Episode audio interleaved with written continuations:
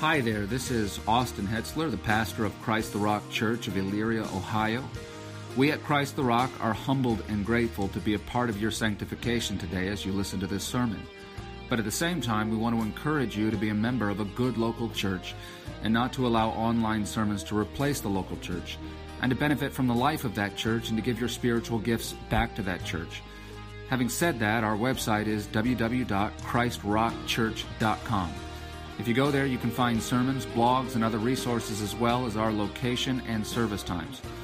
You can also listen to the sermons on Bible Thumping Wingnut, Podbean, iTunes, Google Play Music, iHeartRadio, Spotify, and Stitcher. I, along with the membership of Christ the Rock Church, pray that this sermon will be a blessing to you.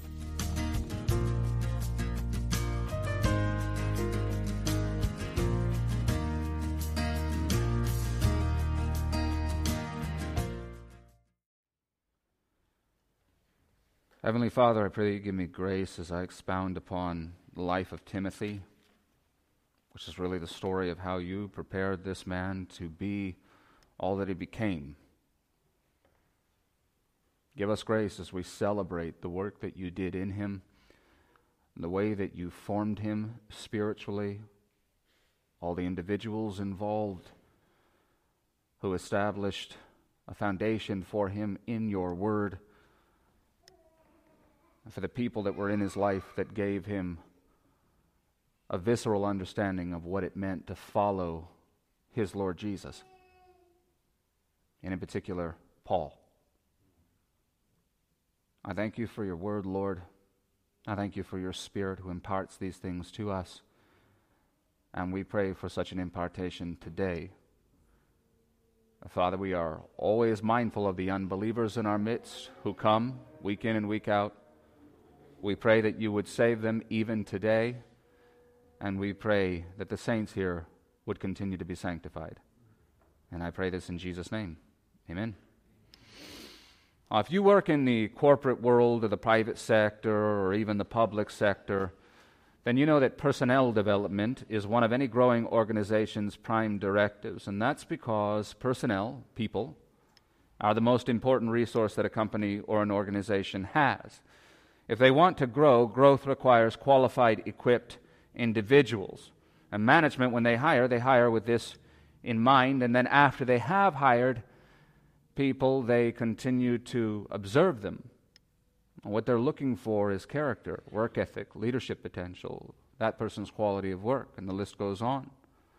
And if a person does exhibit raw potential, then an organization will spend a lot of money and a lot of time developing that potential, recognizing that that investment is well worth it if they gain a competent contributor to that uh, business or whatever it is well into the future. Now, Christianity is not a corporation. It sure isn't a government agency. It isn't to be run like either of those things. And in fact, the attempt to run it like this has run Big Eva right into the ground. It has had devastating consequences. But we do share this in common with secular organizations and industry. We recognize with them gifts, abilities, we cultivate character and skills. But we do this in the members of Christ's body in keeping with the process given in His Word. And today we will see how Christ, through human hands, trained one of his great servants, and that is Timothy, of 1st and 2nd Timothy. And the lesson today, taught through this man's testimony, is how God makes ministers. That's the big point that we're driving at.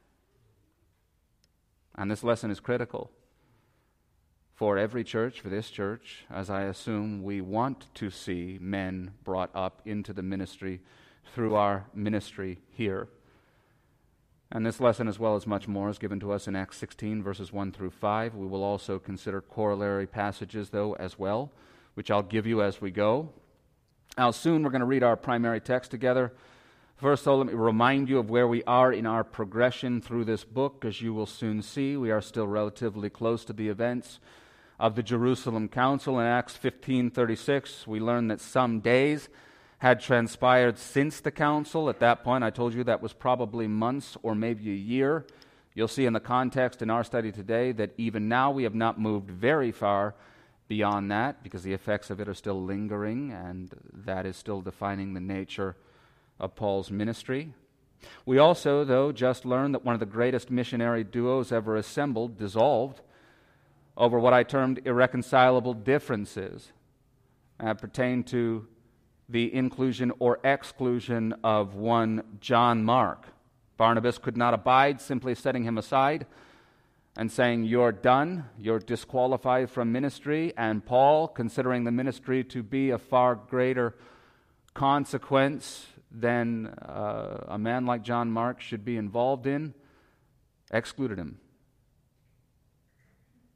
And these men could not come to terms with each other. They could not reconcile over this. And so uh, Barnabas takes John Mark. Paul takes Silas, and Silas had been assigned to the group by the Jerusalem Council, so now he continues on with Paul, and through all of this, the truth kept marching on, to paraphrase from the Battle Hymn of the Republic. The mission of strengthening the churches with the truth from Acts 15, verse 41, was unhindered. And in fact, it ended up being aided by the addition of more missionaries, Silas again being one, Timothy will now be another. And with that, we are brought current. So now let us read the text together, and I will expound and apply it. But as indicated, I'm going to go further than what occurs in the text only because my thesis for today is not best proved by Timothy's example in Acts 16 alone, but by the whole of what is written of him. And so I'll bring in that additional material to that end as well. And the way that we're going to handle this is to start here first with our text, and we will use this to set a foundation for our study. Then we will go backwards, and we will consider Timothy's spiritual formation as a child.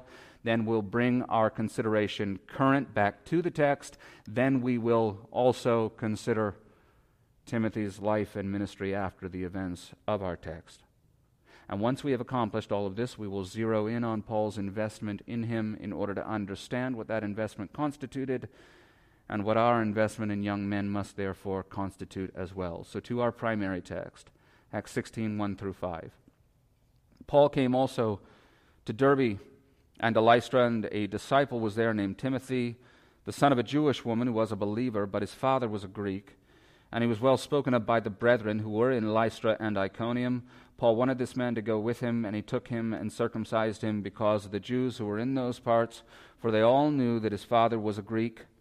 Now, while they were passing through the cities, they were delivering the decrees which had been decided upon by the apostles and elders who were in Jerusalem for them to observe.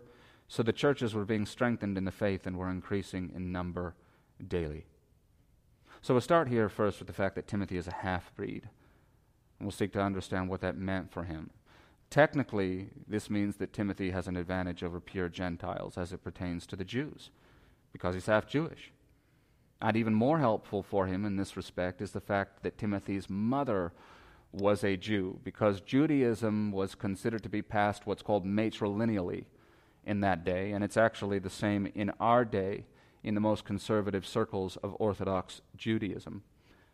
And the, the reason in ancient times for this is pretty obvious if you think about it. You can't prove paternity in the same way that you can prove maternity, because there were witnesses there that saw that child pass from the womb, whereas uh, who a person's father is is a little bit more of a tricky matter. But because he is a Jew, Timothy is technically legally a Jew, rather because his mother is a Jew. He's legally a Jew. Practically, though, he still would not have been considered as existing on the same level as other Jews, and that is true for a number of reasons. The Jews tended to look sideways at people who were mixed, because this often brought less than orthodox takes on their religion. You can think about the Samaritans who had imported a lot of stuff and exported a lot of stuff as well. But for this reason, they certainly would have been naturally skeptical of Timothy. And in fact, in his case, they wouldn't have been altogether wrong if they were because Timothy was in fact compromised, though not in the same way as the Samaritans, he would have been considered by them apostate, because that is what an uncircumcised male Jew was. And Timothy was a Jew that was born into the Old Covenant. So there's no way around that. The Old Covenant, Mosaic law, did not suggest circumcision, it required it. And yet we know from our text that he wasn't. And to be fair, maybe his mother wanted him to be, but his father, being a Greek, wouldn't permit it. We're not told that. However, we may assume that on account of the fact that Timothy's mother married a Gentile at all, she was not herself exactly the most orthodox practitioner of the Jewish faith, not at least at all points in her faith or in her life. So, all this to say that Timothy, from a young age, was, according to how people think about these things, disadvantaged as a minister of the gospel. He is from the wrong side of the tracks. On paper, it's not looking good for him. He can't make the kind of boast that Paul makes in, for example, Philippians 3 circumcised on the eighth day, educated in these ways. That sort of thing has no parallel in this man's life. However, there is a great equalizer in the Christian faith. There exists for us an instrument which, if imparted to us and imbibed by us, can render the seemingly unfit fit and the actually unfit fit. And it is sincere faith, built upon the Word of God, and that was the greatest gift ever given to young Timothy, and it was first given to him by God through his mother and his grandmother, who are named and attested to in 2 Timothy chapter 1 and verse 5. Paul says to Timothy there, I am mindful of the sincere faith within you, which first dwelt in your grandmother Lois and your mother Eunice, and I am sure that it is in you as well. Now, faith in Yahweh obviously does not exist apart from his word. Therefore, clearly, what Lois and Eunice gave little Timothy was the milk of the word.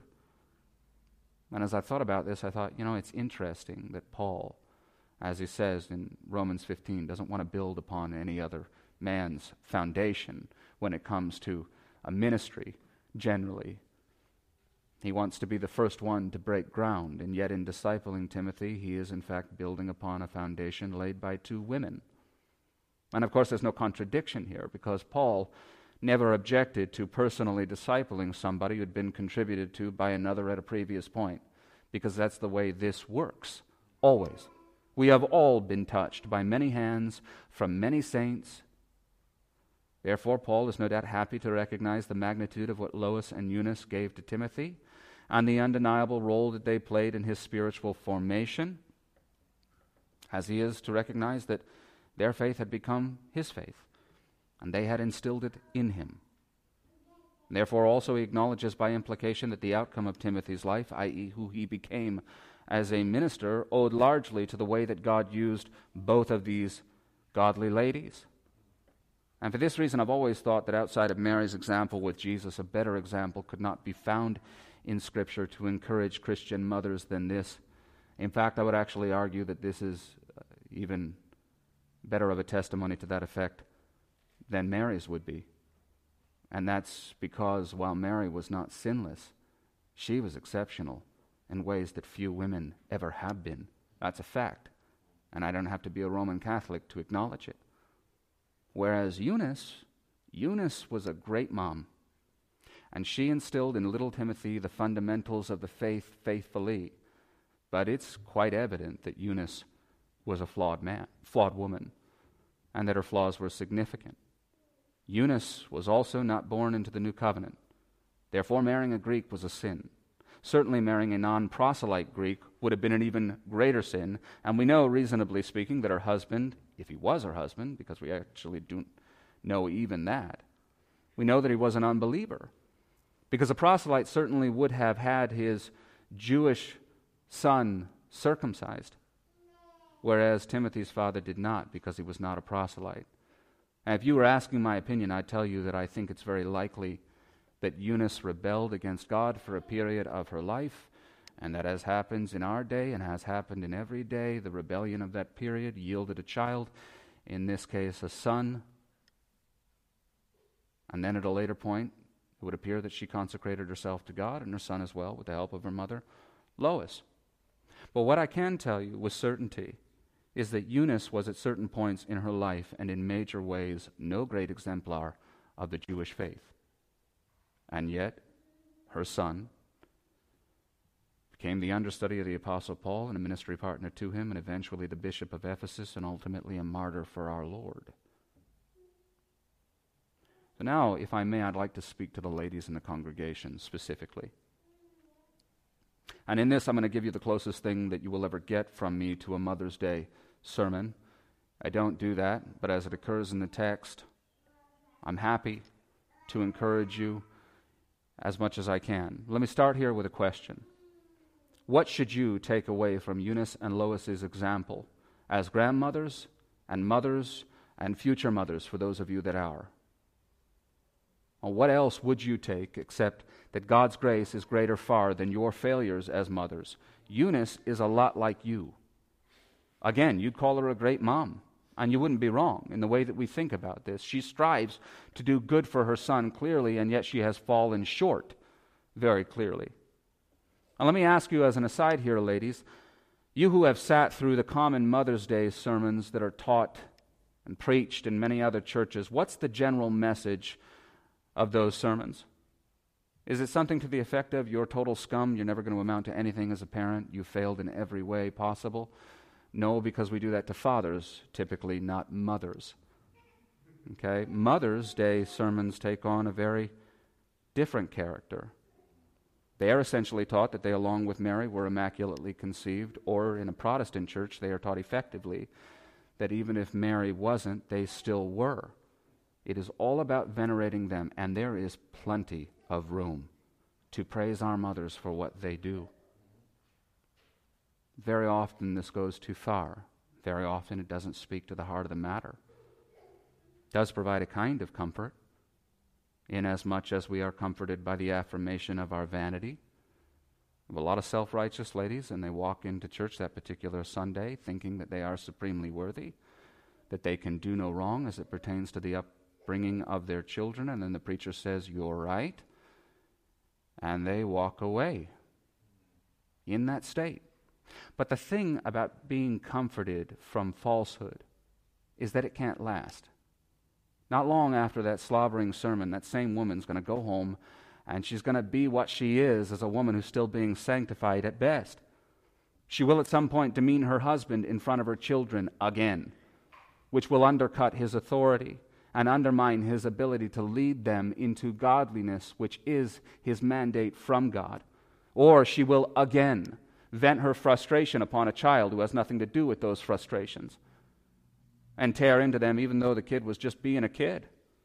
Or she will do something that, in one of a thousand different ways, will undermine the gospel that she has preached over and over and over again. And now she is worse off for having heard that preacher slobberfest than she would have been if she'd have just been told the truth.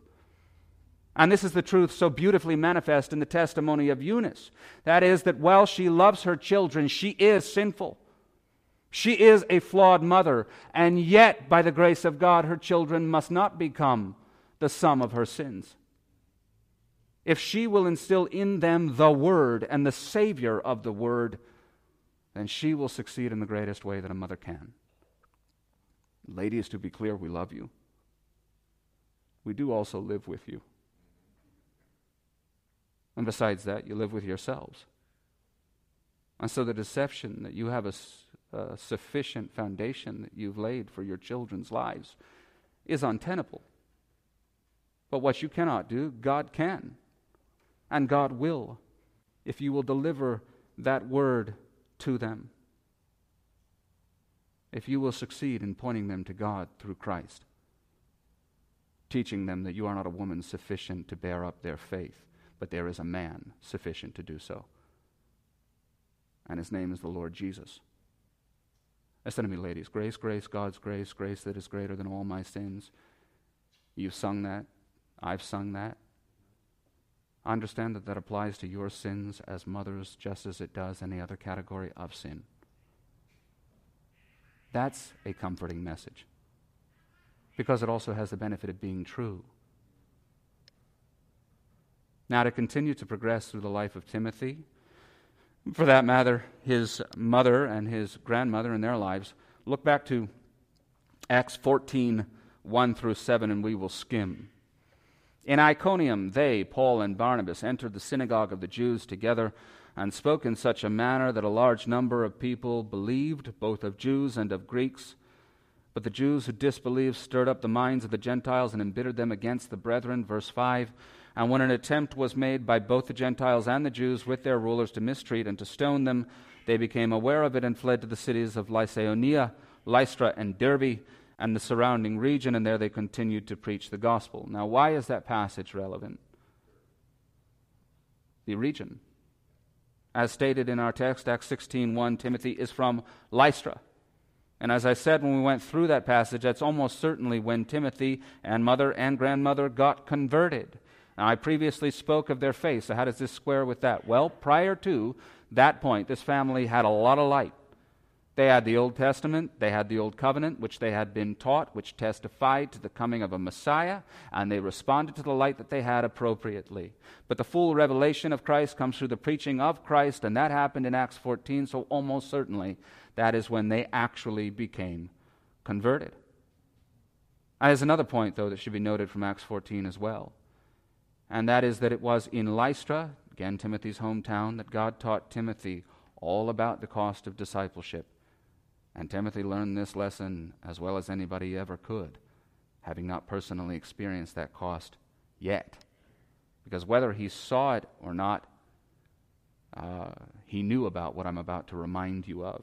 Acts 14 19 through 22. Jews came from Antioch and Iconium, and having won over the crowds, they stoned Paul and dragged him out of the city, supposing him to be dead. But while the disciples stood around him, he got up and entered the city. The next day he went away with Barnabas to Derbe.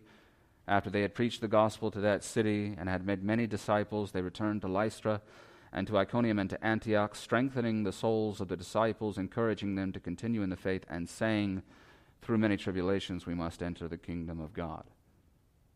So when you read about Timothy's willingness to enter into the ministry and go with Paul immediately, that sort of puts it into perspective, doesn't it? Got to have a lot of faith and the right perspective on this life versus the next life in order to leave with somebody who's experienced that on account of doing what he's calling you now to do with him. Also says something about the faith of his mother. Everybody knows what this means. They know that it will almost certainly mean prison, and as we'll see later for Timothy, it will. And they know that it possibly means death, a martyr's death, and as we will see later for Timothy, it will. He will ultimately die for the gospel. And yet he goes. And to kick it back to you again, ladies, we have no reason to think that Eunice sought to hinder Timothy for serving Christ in this way, even though this was an absolute threat to his life because the child born to her was not ultimately hers, and neither is the man that he became or will become. As Samuel was the son of Hannah, but in a far greater way the Son of God, as Jesus was the Son of Mary, but in a vastly greater way the unique Son of God, so Timothy is the son of Eunice second, and a Son of God first. And as such, his life belongs to God to live for the gospel and eventually to die for it. And by the way, as a very important aside, Paul does not here just take Timothy as a unilateral exercise of apostolic authority. He takes Timothy in cooperation with and in conjunction with the elders of his local church. 1 Timothy 4:14 Do not neglect the spiritual gift within you which was bestowed on you through prophetic utterance with the laying on of hands by the presbytery. On this instance that is a reference to Timothy's pastors and it was them who commissioned him for ministry, but they did so together with Paul, actually, because it would seem that his hands were there as well. 2 Timothy 1 6, I remind you to kindle afresh the gift of God which is in you through the laying on of my hands. Again, let me remind you the big lesson here, and that's how ministers are made. Well, as seen here, ministers are made by Christ through the local church. Paul shaped Timothy in a profound way. He was his greatest influence, clearly, but clearly he was not his only influence. Man Timothy became, it owed to his grandmother and his mother, and largely to faithful local church pastors unknown to us. And in fact, these pastors are actually alluded to in Acts 16 too. And he, Timothy, was, was well spoken of by the brethren who were in Lystra and Iconium. Now, what category of brethren would you be most concerned with when seeking to ascertain the quality of a man's Christian character and spiritual giftings? Probably his pastors, yeah? And so laity are not excluded by brethren, but reasonably speaking, church leaders are certainly included. And I think probably most in view. So moving forward, then Paul takes Timothy with him with the full approval of Timothy's church, and he has him circumcised. And this presents, for some reason, I cannot really understand, an issue for certain commentators because they feel that this is a contradiction for Paul or hypocrisy or something like that when in fact nowhere in Scripture are we told that Paul has an issue with circumcision as a general matter. He only has an issue with circumcision when it is used as a means of justifying a man before God. And thus, when it impedes the work of the gospel, he refuses. And he refuses even to allow servants of God to be circumcised under those grounds. Titus is a good example. He doesn't recommend to Titus in Galatians 2 that he should be circumcised because that indeed would be an affront to the gospel because Titus is just a Greek. Whereas Timothy is half Jew, half Greek. And consider the nature of their ministry. They are giving the gospel to Jews. Are those Jews going to give an audience to a man who is uncircumcised in a state of, as they would see it, apostasy? No, they are not. Ergo, verse 3 because the Jews who were in those parts knew that his father was a Greek. They know. So they're not going to sit down with a man unless they can verify the legitimacy of that man standing before God in that way. But these are not believers.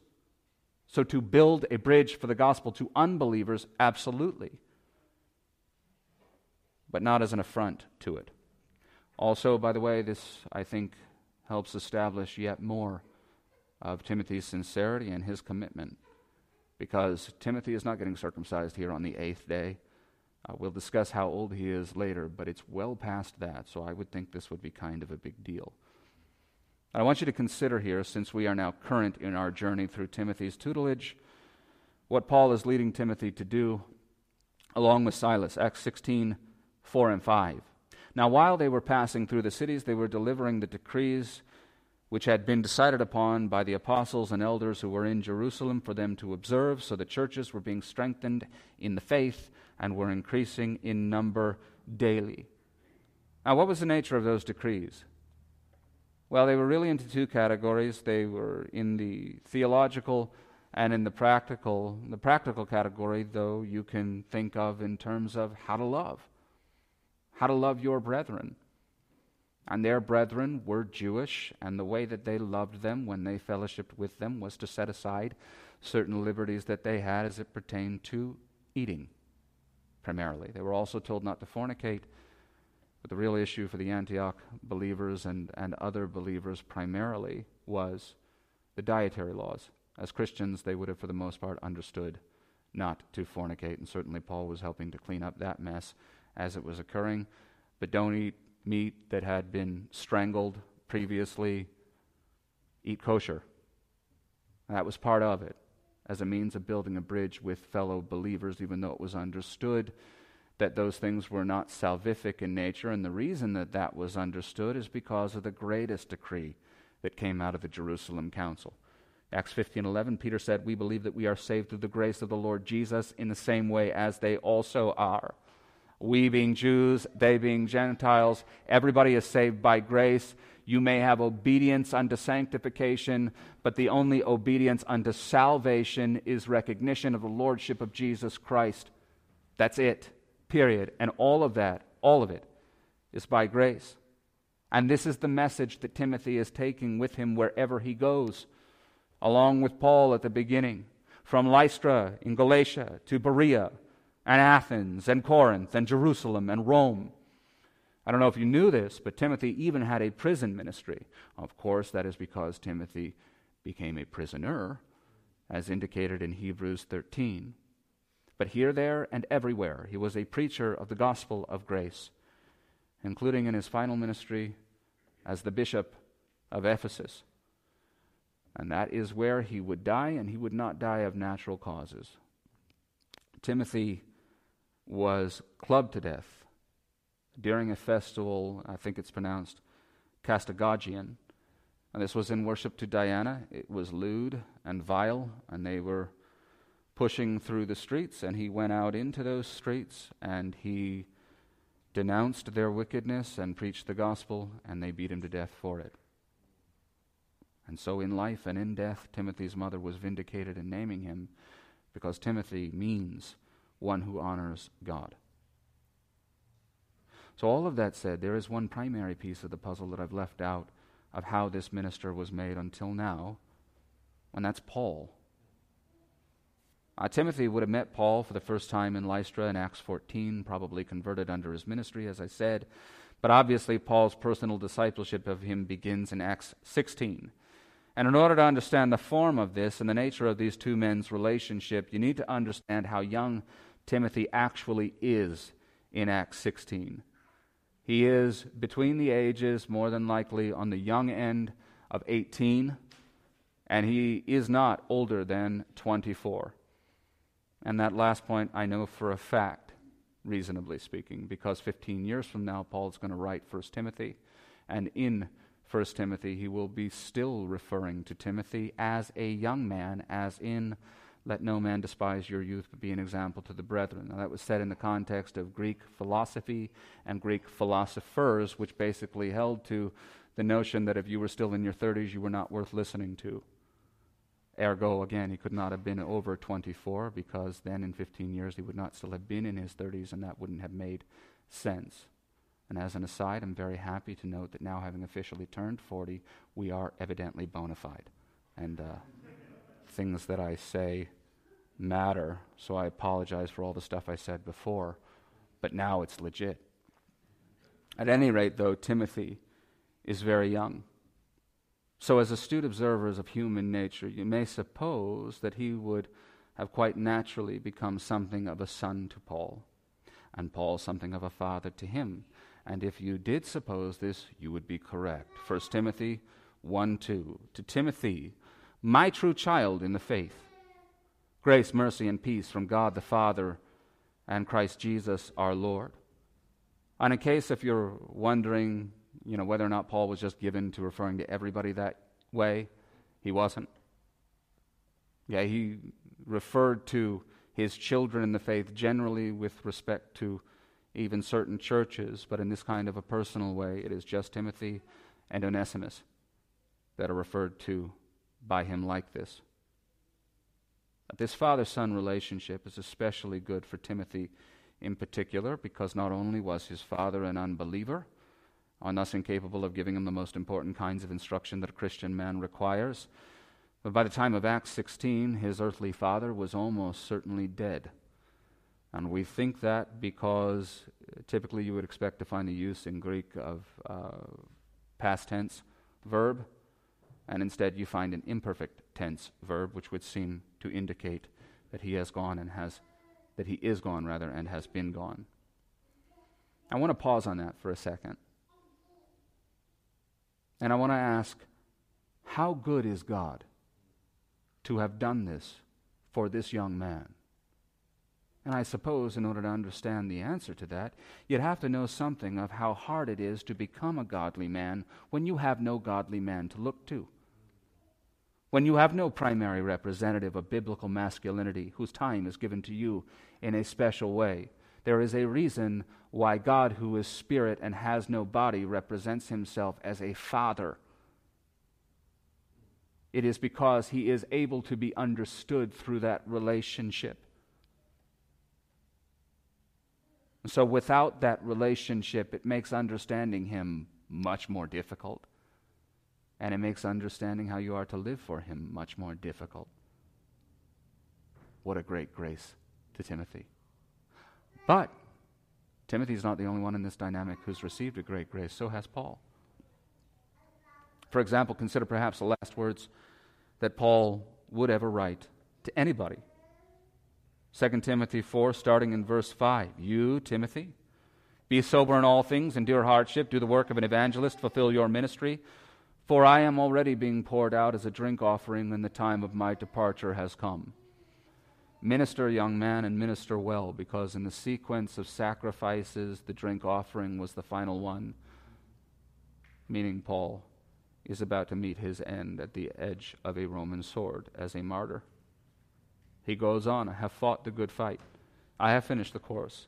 I have kept the faith. In the future there is laid up for me the crown of righteousness, which the Lord, the righteous judge, will award to me on that day, and not only me, but also all who have loved his appearing. Make every effort to come to me soon. For Demas, having loved this present world, has deserted me and gone to Thessalonica. Crescens has gone to Galatia, Titus to Dalmatia, only Luke is with me. That would be the author of the work that we are going through right now. Pick up Mark and bring him with me, with you, for he is useful to me for service. And yes, that would be the same Mark that is John Mark that he has just refused to take with him. So the Lord has restored him. But Tychicus I have sent to Ephesus. When you come, bring the cloak which I left at Troas with Carpus. And you may be asking yourself, why is it that a man who's dying in Mamertine prison in Rome and about to be put to death would ask for a coat? Well, that coat doubles as a blanket, and he is cold. More than likely, he also asks for the books, especially the parchments. Verse 18 The Lord will rescue me from every evil deed and will bring me safely to his heavenly kingdom. To him be the glory forever and ever. Amen. Greet Prisca and Aquila and the household of Onesiphorus. Erastus remained at Corinth, but Trophimus I left at Miletus. Make every effort to come before winter. Eubulus greets you, also Pudens and Linus and Claudia and all the brethren. The Lord be with your spirit. Grace be with you. Twice there he asks him to come and to make every effort to come to him. Paul is there on death's door. Now, I am not on death's door. I have never been in that situation, but I would imagine that for those who are, who you call upon when you are about to die says a lot about the nature of the relationship that you have with that person. It seems quite evident to me as I read that passage that Timothy is being called upon to bring more than just earthly comforts or more than just the scriptures which he is bringing to him. He is being called upon because he brings comfort himself. He is the comfort because he has become a son to Paul in the same way that Paul has become a father to him. So, back to that question what does it require to make a minister? Does it require a degree? No. It does not. One of the great errors of this age is to think that papers given out by institutions make ministers and not Christ, which is not to say that those things don't have their role. And I'll get to that in a bit. But this requires spiritual family, either consisting of biology and spirituality, as Lois and Eunice were of biological relation to him, but also became his sisters in Christ when you're talking about Timothy. But certainly it requires a spiritual family if you don't have that. It requires also paternal love from men who are used by God to this end in the local church. For so long, we as American Christians have been corporatists that we don't see the irony and the obvious error in removing a man from his local church and sending him to an institution that has no professors, but only, or has no pastors, rather, but only professors, in order that he may become that which he is not seeing and is not being modeled to him. A shepherd, though he himself is not being shepherded. Leader of a church, having been taken out of the church. The good shepherd makes his under shepherds, and he uses other of his under shepherds to shape these young ones into the kind of pastors that they must be. And yes, that requires incredible intellectual rigor and scholastic effort. And I emphasize this all the time. We are to be men of great learning, men of great study. Paul certainly uh, presses this issue with Timothy. 2 Timothy 2:15 Be diligent to present yourself approved to God as a workman who does not need to be ashamed accurately handling the word of truth. And then the application of that truth requires a spine as well. 2 Timothy 4 1 through 5. I solemnly charge you in the presence of God and of Christ Jesus, who is to judge the living and the dead, and by his appearing in his kingdom, preach the word. Be, see, be ready in season and out of season, reprove, rebuke, exhort with great patience and instruction.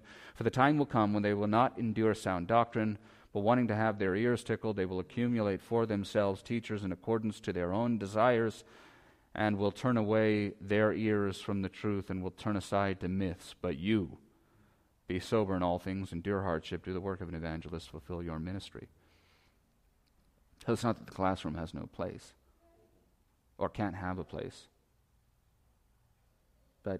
there's something in a man and the majority of what he needs to be that is not going to be built in a classroom, that can only be built in a church. And that is Christian holiness through institutional and personal discipleship. 2 Timothy 2:20 through 26. Paul stresses the quality that this man is to possess. In a large house, there are not only gold and silver vessels, but also vessels of wood and of earthenware, and some to honor and some to dishonor. Therefore, if anyone cleanses himself from these things, he will be a vessel for honor, sanctified, useful to the master, prepared for every good work. Now flee from youthful lusts and pursue righteousness, faith, love, and peace with those who call on the Lord from a pure heart, but refuse foolish and ignorant speculations, knowing that they produce quarrels. The Lord's bondservant must not be quarrelsome, but be kind to all able to teach, patient when wronged, with gentleness correcting those who are in opposition, if perhaps God may grant them repentance, leading to the knowledge of the truth, and they may come to their senses and escape from the snare of the devil, having been held captive by him to do his will. That is the most important function that a man can serve on this earth. That is what a minister is, and institutions do not form them. Discipleship does. And I would say something here to you men in the congregation generally. I would say that you must understand that it is not just that this paternal love is used to form men who go into the ministry, it is necessary to form good Christian men, period. They all need this. We all need this. If you have not noticed, I place special emphasis upon men, and I always have. If you have not noticed, look around. There are more young men in this congregation than there typically are in evangelical churches in our day. They represent an outsized proportion. Now, that is the Lord's doing. The Lord has done that through a perspective that He gave to me of not having what it is that I am recommending now and commending to you. I know very well what it is to lack this and to go through life with a want of it. I have a mother like this mother, and I had no one there. And everything was a deconstruction, a reverse engineering, trying to pull as much as I could from the example of this man that I observed from afar and this man and piecing together what it is to be a good man. You, men of a certain age, you are to form a brotherhood of fathers. And you are to be that to the younger men in this congregation. And to you who have no believing sons, then here you may fulfill that role. And to you who have believing sons, here you may fill in that role more and more for the men who are already here, who are young. Uh, for example, I have excesses. I am geared a certain way. I am, as I've said, and I won't claim this in the good parts, but in the, in the sternness, I tend to track more towards the Apostle Paul's example. But as I said in the previous sermon, we don't just need Paul's, do we? We need Barnabas's as well. And so my son will look to you for that, and he is right to.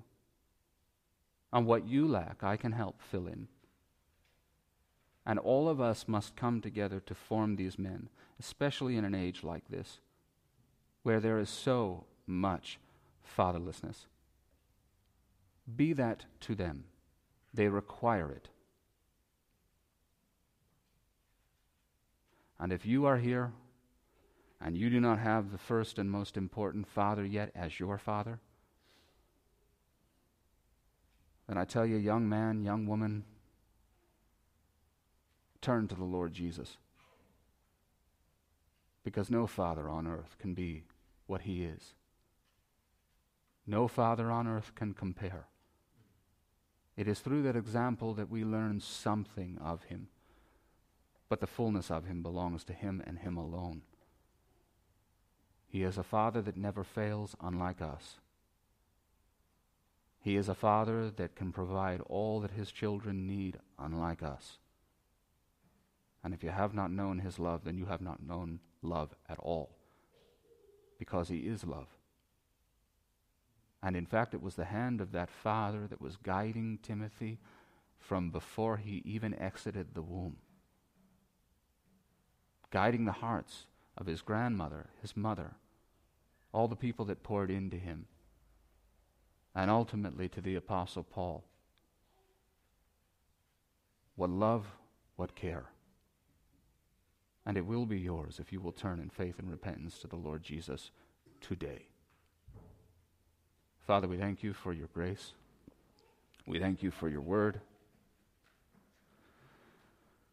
We thank you for the testimony of this young man who became an old man, martyred under the reign of Domitian, one of the great ministers of the Christian faith ever. We thank you that you don't require perfect men to be fathers because you supplied a perfect man. And we thank you that we get to point to him. And Lord, we thank you for our mothers. We thank you for all that they do for us, for the foundation that they lay. And I pray, Lord, that you would encourage them to continue to point their children to your Son, knowing that that is their first and primary responsibility in this life with respect to the rearing of their children. And we pray these things in your Son's name. Amen.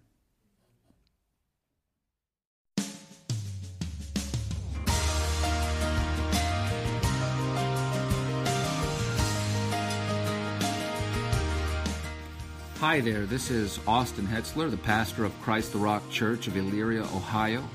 We at Christ the Rock are humbled and grateful to be a part of your sanctification today as you listen to this sermon. But at the same time, we want to encourage you to be a member of a good local church and not to allow online sermons to replace the local church, and to benefit from the life of that church and to give your spiritual gifts back to that church. Having said that, our website is www.christrockchurch.com. If you go there, you can find sermons, blogs, and other resources as well as our location and service times. You can also listen to the sermons on Bible Thumping Wingnut, Podbean, iTunes, Google Play Music, iHeartRadio, Spotify, and Stitcher.